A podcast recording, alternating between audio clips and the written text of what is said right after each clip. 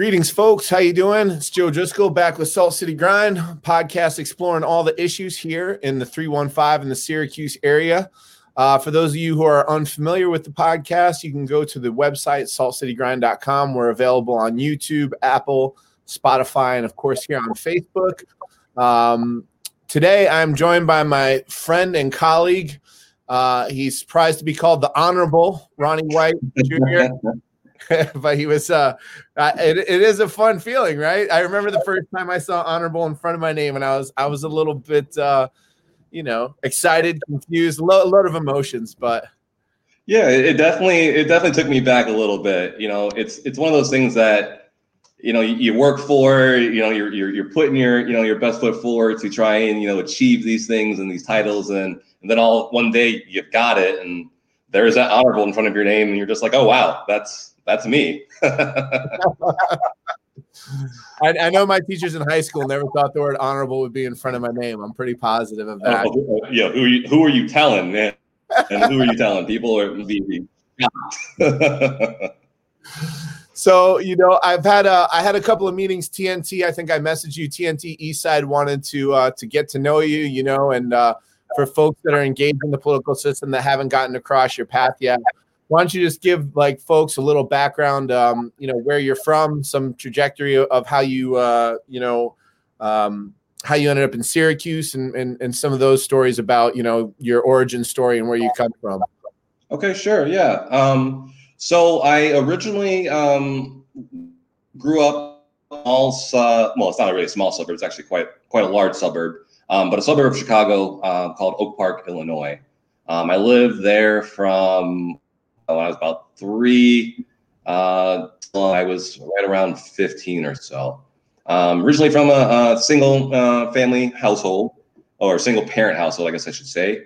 Um, mom and dad split up when I was quite young. Um, and that's kind of what took us out into the uh, Oak Park area. Um, went to school there for a little while. Wasn't doing so hot um, socially. Um, and uh, my mom had an opportunity to move down to the Atlanta area, uh, so so she took it. Um, so that um, led me down to live to live in Atlanta, uh, and I lived in Atlanta uh, from when I was about 15, uh, right up until I came here uh, for law school. Um, so you know, when I was down south, um, very active in sports right? I was uh, like a wrestler, um, varsity wrestler. Um, went to nationals a couple times. A lot of people don't really know that. Um, it was fun. It was really, it was really, really kind of my my um, my thing there.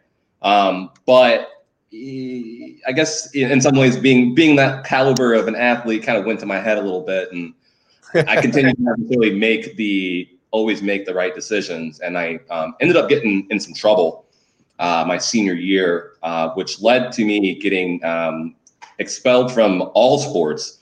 Interestingly enough, right? So I, you know, I was in the orchestra. Um, I was, you know, a varsity wrestler. I was um, uh, on the debate team, uh, and the trouble I ended up getting into um, ended up barring me participating in um, both wrestling and also the debate team, which is really kind of crazy because if you got a kid that's you know kind of struggling a little bit, right, you know, with some issues, well, you can take away like the the one academic thing that like is, is positive for him, but you know, I, you know, like it happened, right? Right, right. Um, you know, but after after that, I really kind of sucked out my um, motivation to um, really participate in school and uh, things like that. So you know, I um, due to my train like having the transferring from you know Illinois down to Georgia uh, it really kind of messed up my credits. Um, I wasn't a bad student, um, not necessarily motivated, but I wasn't bad by any means. Um, but due to um, transferring and then transferring schools once I was in Georgia, I was uh, had enough credits to be on grade level, but I wasn't able to um, graduate on time. Um, I came back for my fifth senior year, but in uh, another round of great decisions that I made. Um, I had decided, you know, to move out from my mom's house in between during that summer I move in with some friends of mine. And, you know, uh, because the school considered me emancipated, I could pretty much do whatever I want. So I, write, I was writing notes, I was writing myself sick notes, you know, Um, none of my friends were, you know, in, in school at the time, right, where they graduated. Uh, I think I think um, and only like one or two of us at the time were actually going to college, like you know we were supposed to or whatever. Um, so I just didn't have it in me. And one day I, I, was late to school, and you know I got there, and my I think I was actually in home ec class of all things, and my teacher my teacher was uh, you know asking me, hey, you know Ronnie, uh, you know you were you were late. You have a parent's note, and I was like, I got your parent's note, and pulled out my notepad and writing my and I'm sitting there writing my note and I was just like, you know, I don't I don't have to do this, right? Why, why am I doing this? Right? I'm not gonna go to school for another year, you know, to to get my college prep degree as I called it, so I could go on and go to college. Um, and I was, you know, studying for this vocational degree, and I was like, well, what's a, what's a vocational degree going to get me? I don't I don't need this. Um, so that exact same day, I marched myself down the administrative office and checked myself out of school for forever. Um, terrible decision, right? Like, you know, it's one of those things like going back on it, like why why would you ever, ever, ever do that? Right? Stick it out, right. kid, right? Like, hey, right. why'd you leave your mom's house? Right? You got it made, right? Like she's paying for everything, right? Like I had a car, right? You know, all my food and stuff taken care of. Um, but you know, I, I thought I I thought I knew it all. Um, As you do, I, I think that comes with that age. You know, I think we're right when you're uh, 18, 19, you're you're pretty my friend Colin always used to say you should write a book now before uh, while you still have everything figured out. You know, before before, before you grow up. You know, yeah, sure. you have every answer. You know, write it down now because you, you get certainly confused in a year or two. Yeah, no, definitely. Um, so you know, from there, I um, I started getting a lot into music at that point in time. Um, so I um, spent the last of the That's actually funny thing about it.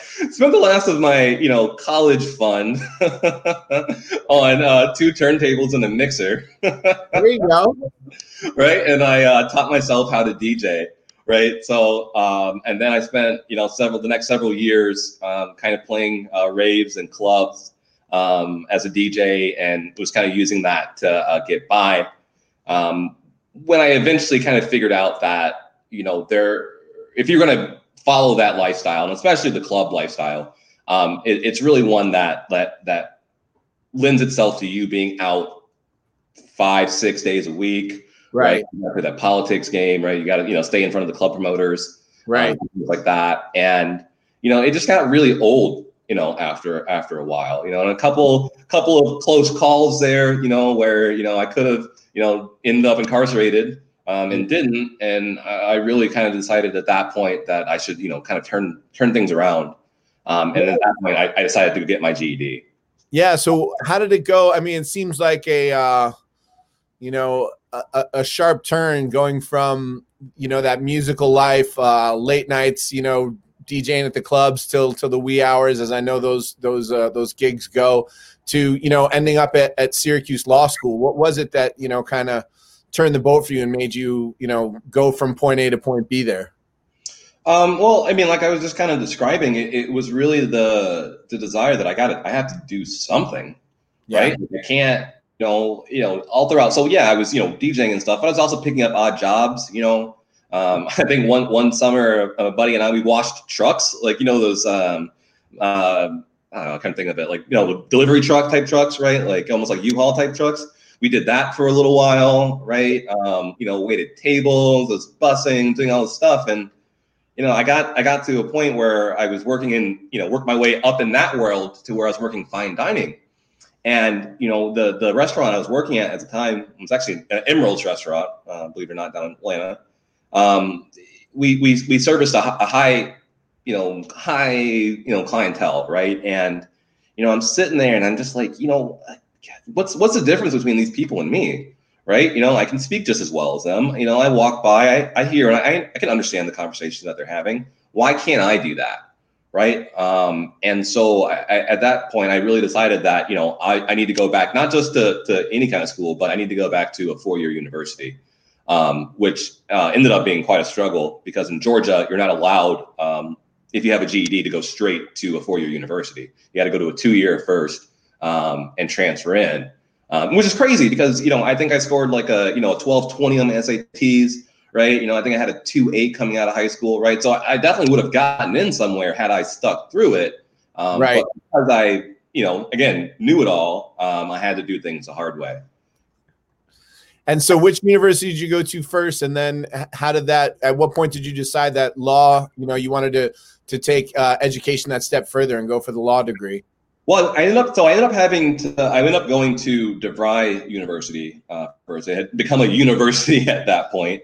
Um, and and that really came about because I ended up back at my mom's house, and she was um, basically like either you're going to join the military or you're going back to school. And that for me was a pretty easy choice, right? So, you know, and again, I didn't know what, what to do. And I had a, uh, a mild interest uh, or a pretty large interest at the time in computers.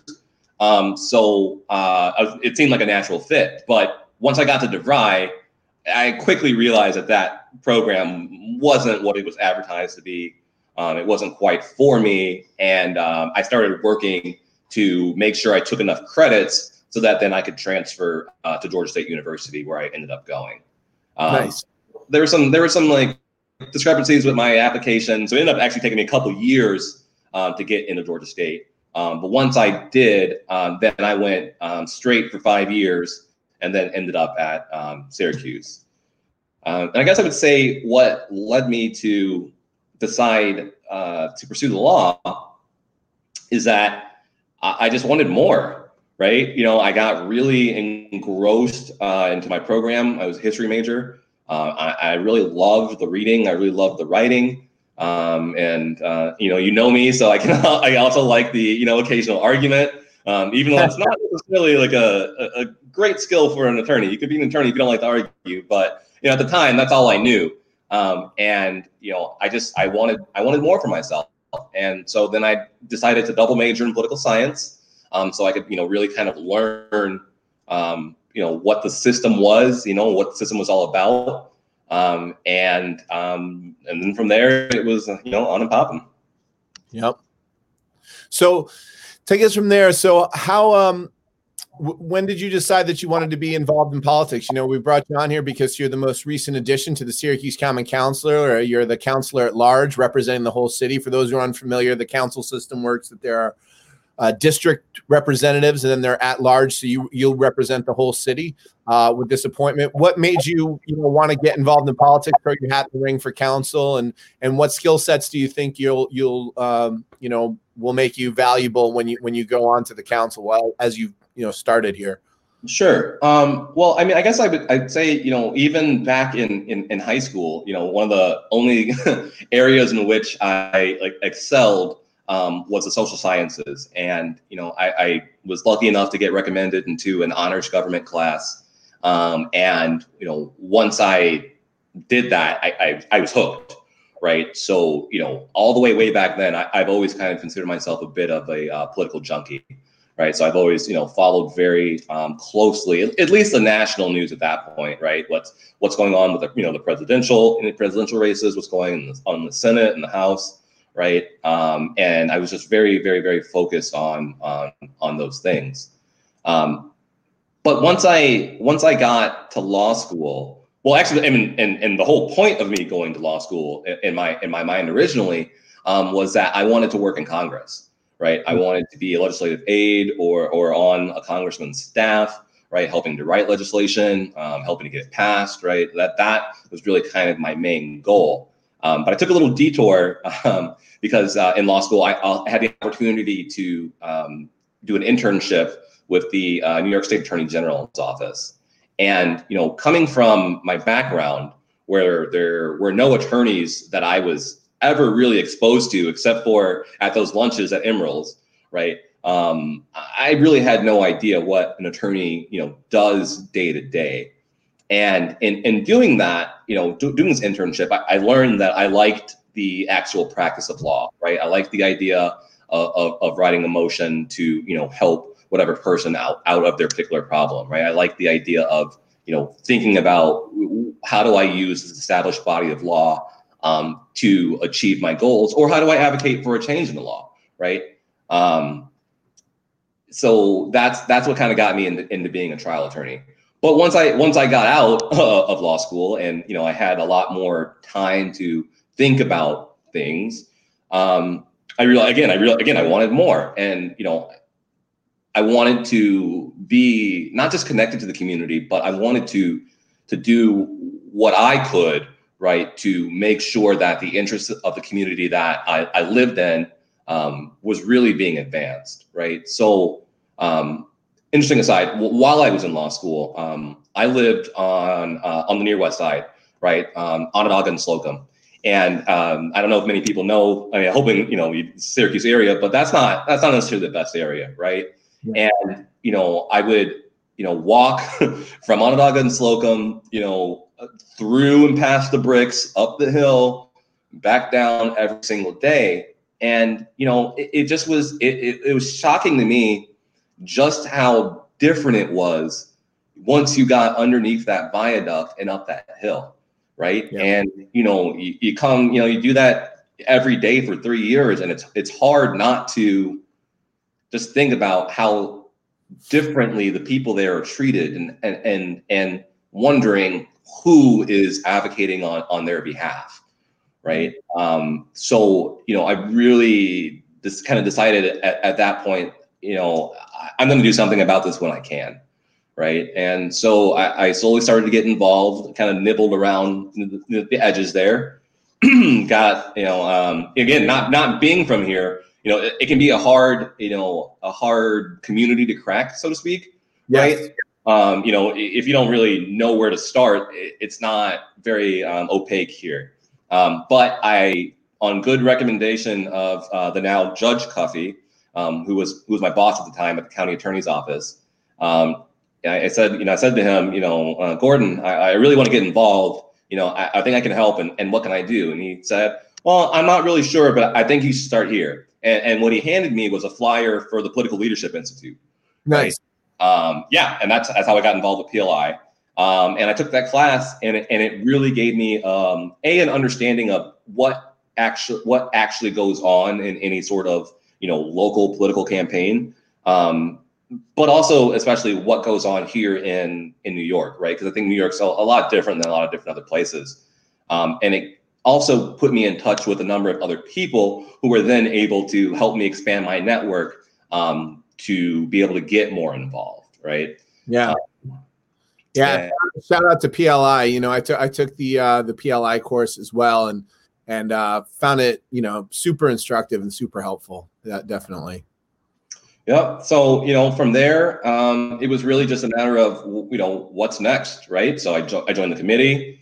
Um, you know, look, look again, looking to figure out again how do I how do I get more involved, right? Because you know, you know, PLI isn't isn't a instruction booklet on how to no. do things, right? It, it's you know, you still need some guidance and assistance from there right? So I joined the committee, um, and then I was uh, browsing Facebook one day, and uh, you know, my now good friend uh, Mike Green posted that he was looking uh, for a campaign manager, um, and I decided to you know take that on and and you know to help him you know get elected, and from then then on, I, have just been very deeply um, connected to uh, Democratic politics here here in the city.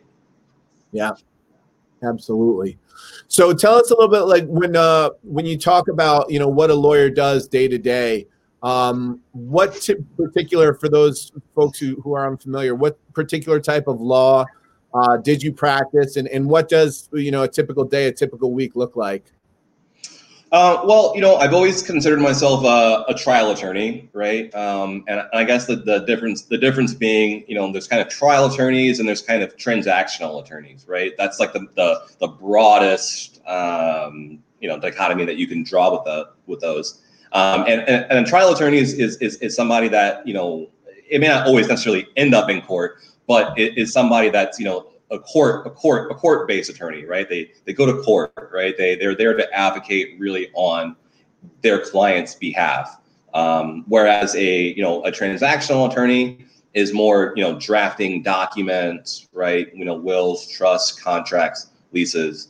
Um, i currently do a little bit of both now um, i have my own little general practice. Um, but yeah. my main focus uh, is on court based work. So when, um, when when you go to trial, what would be the typical type of cases you'd be, you know, what would your clients be in, in the courtroom for generally? Well, uh, so uh, initially, my initial trial-based work was was really based started uh, when I worked for the county. Right, um, I used to represent uh, child protective services um, and abuse and neglect cases. Um, so our, our our, our focus there was on protecting uh, the children, right, and, and figuring out uh, a were the children harmed in some cognizable way, right, and then b what services could the court uh, order in order to assist the family um, to better able to protect protect their children. So I did a lot of that, um, but eventually I um, started taking on some uh, t- more I wouldn't say tougher, but uh, cases in which the county was getting sued, right? So that was ending up in front of a jury, right? So those those family court cases usually are just in front of a judge. There's not really they're not super public. You know, it's very much smaller courtroom. Um, but then I kind of took on, um, you know, bigger cases that in which the county was getting sued, uh, which necessitated, necessitated me getting in front of the jury uh, and learning and learning how to, you know, talk and, and do things there. And I got I got to say, man, it, there is nothing. There is if you're an attorney, right, especially a trial attorney, there is no greater feeling um, than arguing a case in front of a jury, right? It's it's there's something about you know being able to connect with these people um, and you know getting your point across you know, while you've got somebody else presenting their side, right? It's you know, it's very you know competitive and um, you know and head on. But yeah. you know, I think most of most of my day day these days really consists of uh, client contact, right? So you know, um, making phone calls with my clients, you know, emails, text messaging them, and then appearing and then appearing in court um, almost daily um, to try and you know move their case along and get a resolution that actually does not involve a trial right? You know that's that's one thing that's very different from my practice now is that you know uh, my goal is to try and get everything resolved. And i think usually you want things resolved before trial but I, given that i do a lot of criminal defense now i really try not to let clients get in front of a jury or even in front of a judge you know on a bench trial because they're just unpredictable and you never know you know yeah. what exactly is going to happen if, if the compromise can be reached by other means, that's that's preferable and ideal. Certainly. Um, um, so we just had a couple of questions that people have posted online. Uh, one is that uh, who is the council going to use for legal advice now? Um, so we, maybe we can talk on that. And then the other question was, are you still working as an attorney? So to clarify, Ronnie still is uh, practicing law and doing his thing uh, regularly. Council, for those who are unfamiliar, is is meant to be a part-time gig, but for anyone who signs up for it, you're pretty much signing up for two full-time jobs, one of them paying less than whatever your other full-time job is. Um, but uh, it's it's a it's a fun gig. We love it. So uh, we could you know maybe touch on the fact that um, you know you were for a brief time there. Uh, the council uh, passed legislation to uh, to uh, you know get its own legal representation for those circumstances. For those who are unfamiliar with how the, the system works, traditionally the councillors go to the corporation counsel, the city's law team, the mayor's law team, uh, to work with them on legislation and concepts. But should there arise uh, situations where um, you know corporation counsel and the common council disagree, uh, we felt it necessary to have our own legal representation. Uh, and for the brief amount of time you were you were on, um, you helped draft the the right to know legislation, which was which was a big issue here in the city of Syracuse. So maybe uh, if you wanted to touch on your time as as the council's representative and, and how that went, and you know your feelings about right to know. Sure. Um, well, it, it, uh, the first thing I would say is that was extremely important legislation, right? Yeah. Um, maybe, maybe, for those who don't know it, maybe you could go into like some of the things that it, it clarified and and and you know why right to know is important. Yes.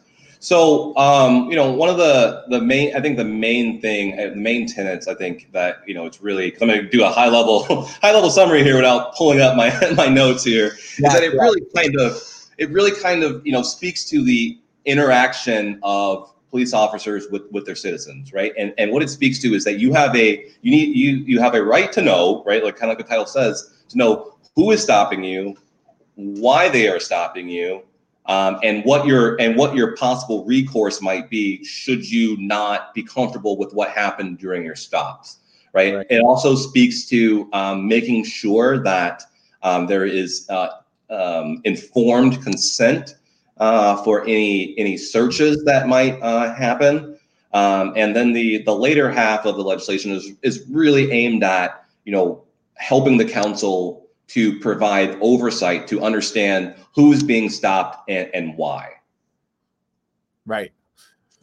Yeah, it, it was uh, it was uh, definitely a, a, long fought battle, and and uh, you know I, am really I'm really proud of of the work we did collaboratively on that. Um, you know, so maybe tell us a little bit about the uh, the campaigns you worked on. Didn't you work on Judge Bogen's campaign a bit as well?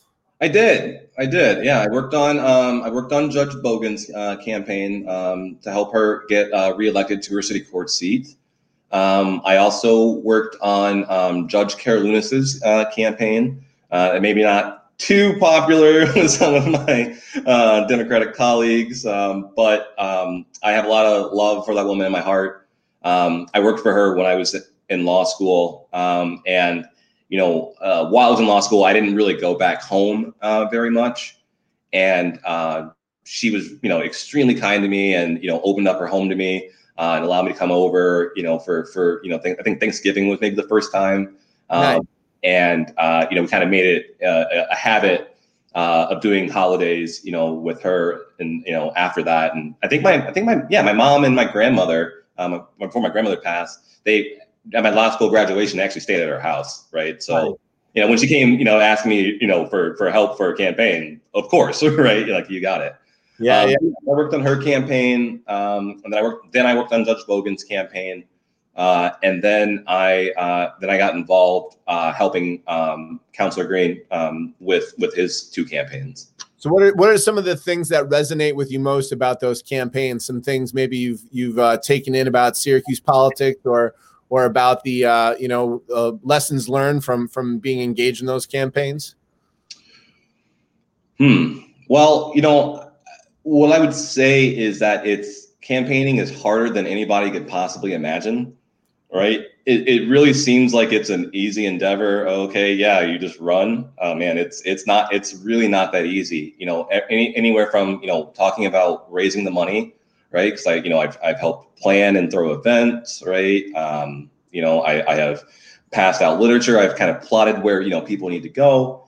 Um, but I guess one thing I, I, would really say is that you know because at least pre-COVID, you got a lot of contact with voters, and you know I would say that you know as difficult as it can be in, in partisan times, that people are fundamentally decent, right? And you know, I again, like I, I helped Judge Karounas, so I, I knocked on a lot of you know doors with, with people that I did not agree with, um, right. And, you know, people are fundamentally decent. And, you know, I really hope at, at, at some point we can kind of get back to that decency and kind of take some of the rancor out, out of, you know, out of, out of politics because it, it especially on this local level, because it's not about right the the usual partisan bickering right we're talking about what can we do for where we live right, right. How, do, how do how do we advance our community, right? And, and it, you really get a sense that it is our community um, when you're out there knocking doors. Yep, absolutely. I love it. So, speaking of your um your uh the the uh councillor there who's uh who became your friend and and whose campaign you're in, he just announced uh yesterday that he he plans to throw his hat in the ring for the mayor's race.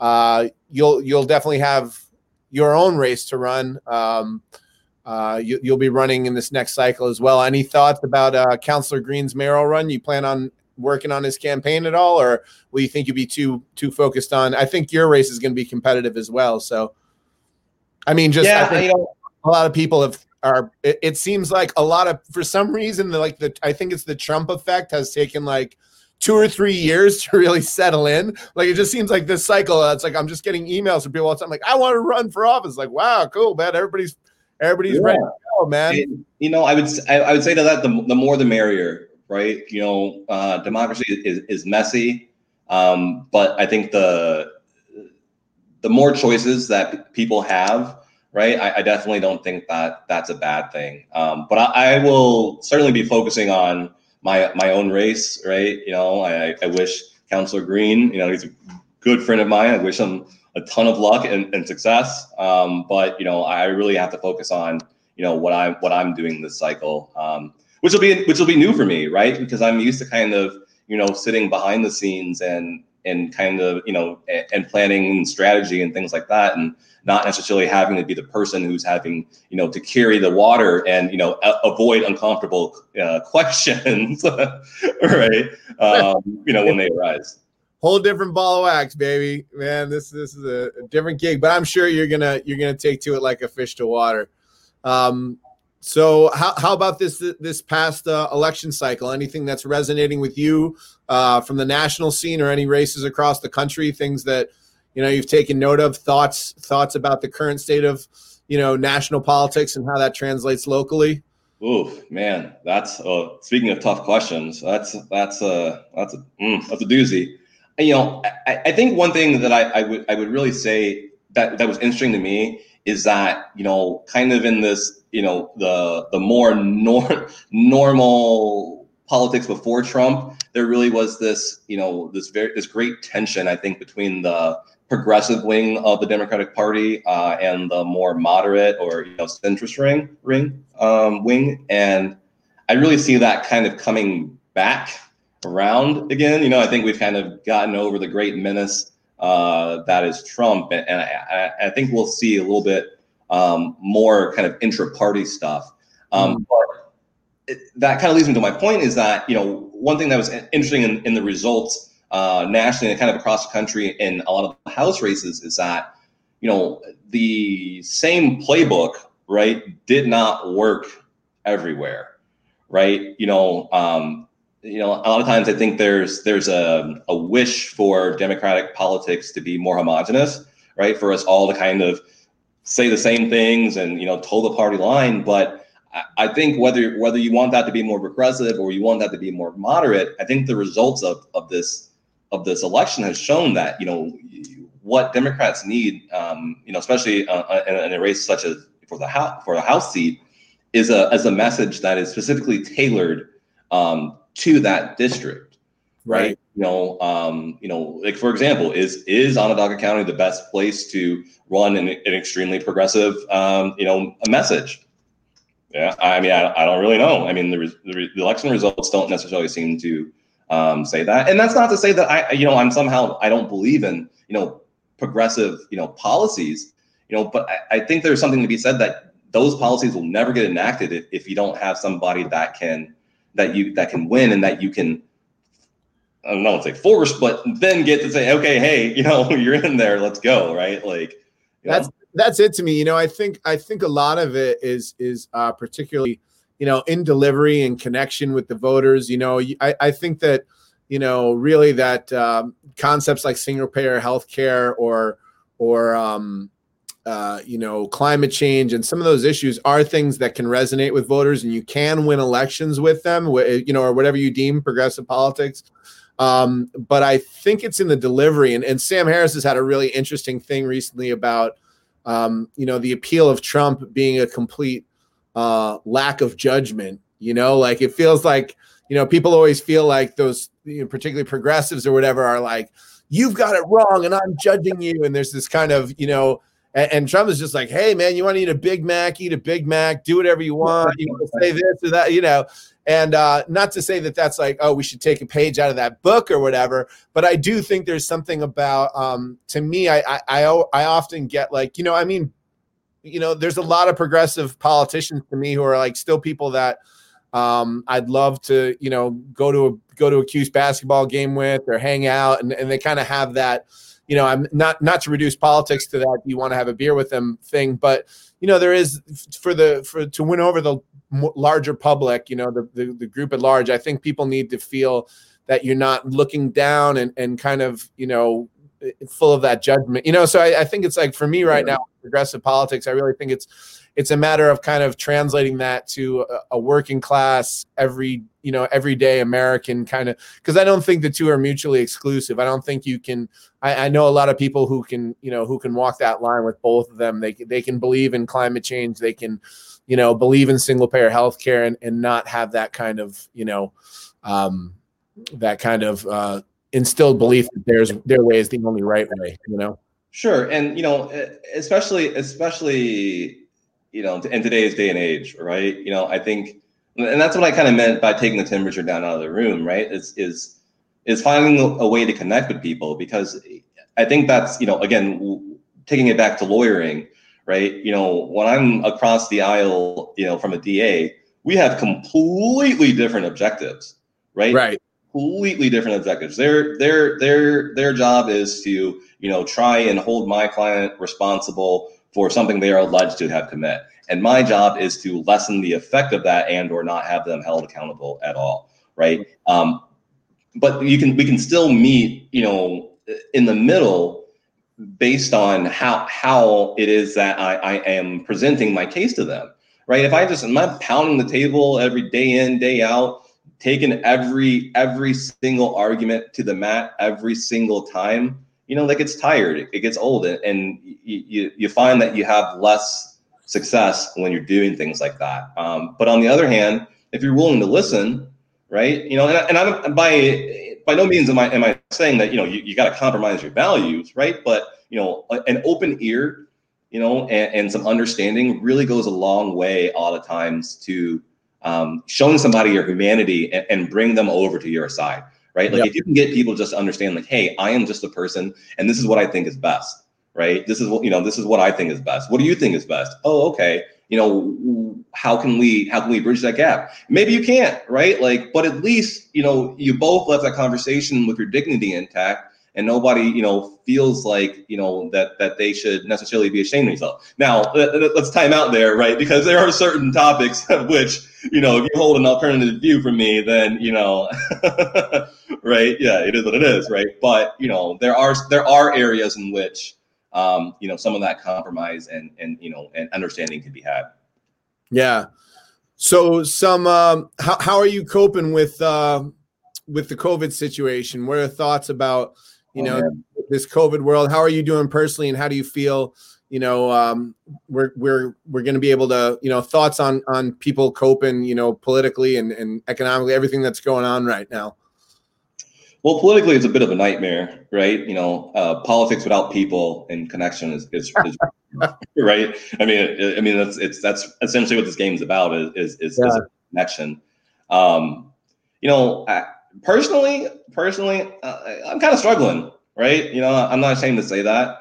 Yeah. Um, you know, uh, it's it's it's difficult, right? Like you know, um, being a solo attorney, right? Having my own, you know, my you know own law practice. I, I don't have you know people in my office, right? It's literally just me. I don't have, even have an assistant or a paralegal at this point. So you know, whether I'm whether I am here or I'm in the office, I'm not really connecting with anybody, right? I don't really see anyone. It's it's really just me.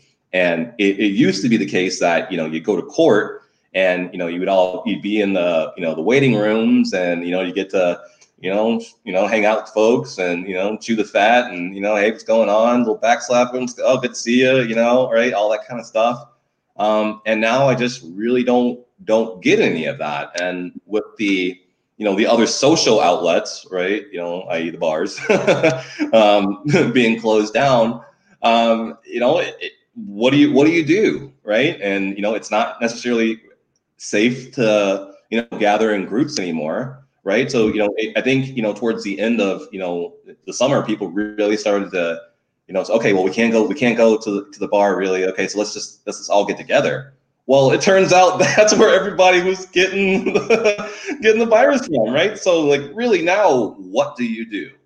Um, so it's so it's so it's difficult, and some days, some days, some days it's fine, right? I wake up and I'm like, okay, great, cool, sweet. Other days, you know, I, I wake up and I just plop down on the couch, and it's extremely hard um, to do anything, really. Yeah. You know, you know, maybe I'll cut on the TV and doom stare at CNN for a while, but you know, scroll through Facebook a million times, but you well, know. You you sent me a track the other day. The only way I've been able to stay sane is is playing some music, man. Hopping on my drum kit and strumming some guitars and some keyboards, and you know that track was good. Send me some more. Yeah, you know, I've been been working on a few tunes here and there. Um, you know, trying to get back into it as we speak. You know. Yeah, some good stuff. So let's do uh let's do uh to wrap up. We'll do some we'll do some fun stuff. Okay. Um, favorite SU sport and favorite athlete. They don't have to be from the same the same. It doesn't have to be the athlete from the sport you like. But what's your what's your uh, favorite Cuse games to attend, and uh, you know some of those thoughts. Well, interesting. So my favorite Cuse games to attend are Syracuse lacrosse games. Wow. Um, yeah, I mean, don't, don't, get me wrong. I mean, I, I, go to all. I mean, I go to pretty much everything. You know, when we could football, basketball, um, lacrosse. Um, I love them all, but I I have a strong, strong, strong, strong affinity for lacrosse. Did you um, play? Yeah, I played a little bit, surprisingly enough, uh, and down in Georgia, nonetheless. Um, my little brother is actually uh, he's a lacrosse coach uh, and very into lacrosse himself. Um, but when we were obviously much younger, uh, he was playing at a, at a Kennesaw State University on a club team and had played in high school. And you know, he's like, "Yeah, I think you guys have a you guys you guys have a club team, don't you?" And I was like, "Yeah, I think so." And I was like, "You know what? I'm gonna jo- I'm gonna join the lacrosse the lacrosse team and join the team and, and picked it up." Um, but we you know we always kind of had this you know connection to Syracuse and. Uh, once I started playing, I really, really, really um, just kind of honed in on on Syracuse, um, and so uh, the Syracuse lacrosse has, definitely has a, uh, special place in my heart. Um, if I had to say, like, are we, are we saying like favorite uh, SU athlete ever currently? Uh, yeah, how about, how about, one of each ever and and uh, in in recent years? Well, ever it's definitely got to be Jim Brown, right? Like, I don't know, I don't know how how it's not that guy. Football and lacrosse, right? Like, you know, and he's black, right? Come on.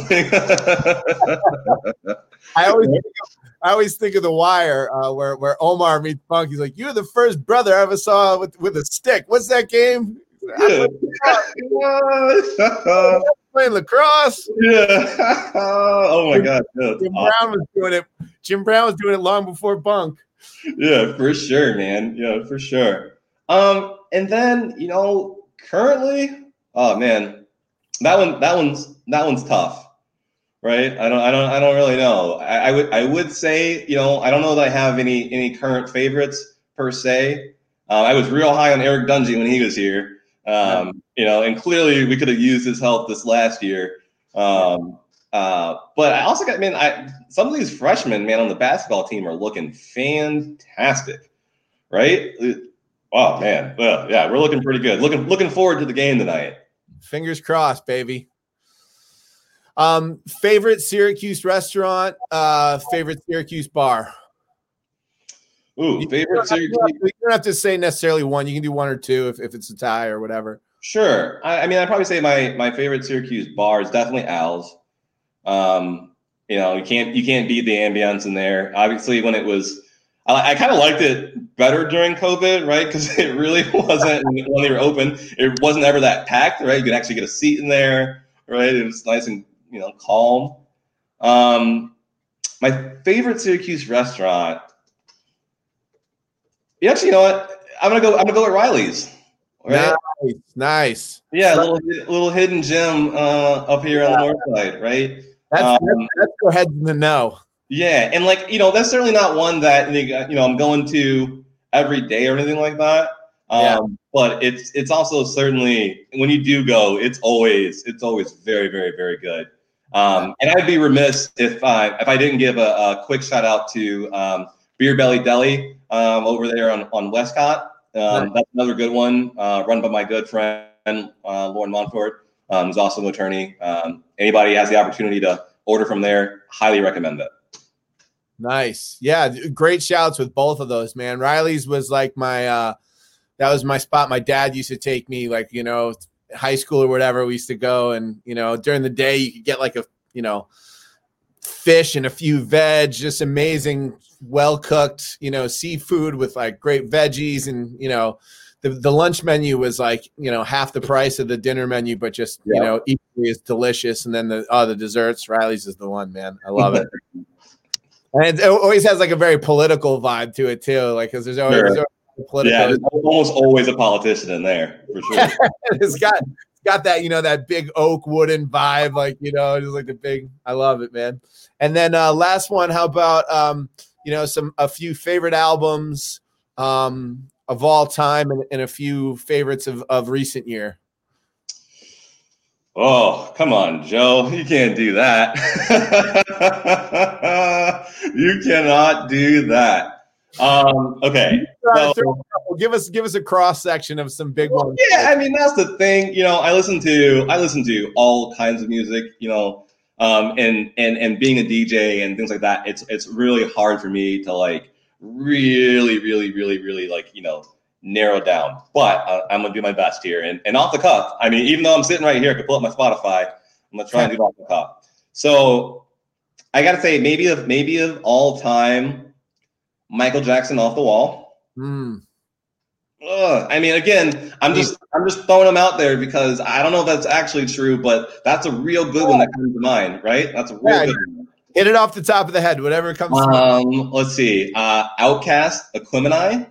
I, I knew that was going to make it. I had a strong suspicion that your ATL was going to come out. Oh yeah, oh yeah, man, that one's hard. And you know, interestingly enough, I first heard I first heard that uh, when I was in, in Illinois still. Um, and I started I started rocking that way back then, and, and then it wasn't until I moved to Atlanta that I actually started to understand what they were talking about. Right, there, yeah. there's a lot of stuff going on in that on that on that CD that you got to kind of know what's going on. Yeah. Um, let's see. Uh, let's see if you're gonna if we're gonna pick a more like rock type album. Maybe a very obscure band, but Cursive. Uh, they got an album called Domestica. Fantastic. Um, yeah, I don't know. Let's leave it at that because I could just I could just go on naming naming fantastic albums. Uh. yeah, no, that's a good that's a good cross section. Little, I, am glad to hear Aquemini made it. That's definitely one of my one of my top ten buttes. So brother thank you for joining me and, and chatting it up uh, anything you anything you want to say as we as we wrap up uh, well, you know, actually, you know, I would say, you know, thank you very much, Joe, for having me, and uh, you know, giving me this platform to try and let some people know a little bit more uh, about me. Uh, I know us politicians and other political figures can kind of be kind of obscure in a lot of people's minds, so it's nice to have um, this opportunity to talk to people, and especially in a uh, a nice conversational style where you know, I'm not necessarily trying to sell anyone. Right. Um, but I will also pivot on that point and, and, state that you know I I do intend uh, to seek reelection uh, to the seat. Um, so you know um, I will plan on working on that. Um, and that if anybody is you know interested in learning a little bit more about me, I don't have a website and stuff set up yet, but you know reach out to me on Facebook. Um, I'm very you know receptive. Um, happy to answer any questions anybody might have. Um, and, and, I look forward to, you know, really doing my best for this city. Um, whether or not I win re-election or not, you know, I'm there for a year, and I think a lot can be accomplished in a year. Um, I really look forward to, you know, attempting to help strengthen uh, the Common Council. Right, like that's really one of my goals is from an institutional standpoint to make sure that we are not only running uh, the best way that we can be, but that the Common Council has the um, respect, authority, and kind of gravitas um, that it deserves, um, you know, in, in, in, in the local community. Awesome, man. Great stuff. Well, everybody, Ronnie White, uh, you can check his Facebook page, Ronnie White Jr., uh, councillor at large. Um, thank you for sharing the time with me, brother. Really appreciate it. And I will be seeing you on a Zoom or as as ours is called WebEx uh, sometime in the next few days, I'm sure. Oh, actually tomorrow, right? Yeah, tomorrow tomorrow morning for sure. Whole bunch, whole bunch of them tomorrow. All right, brother. I'll be. All right, thanks for having me, Joe. Joining me, Ronnie. Take care, bro. All right, take care.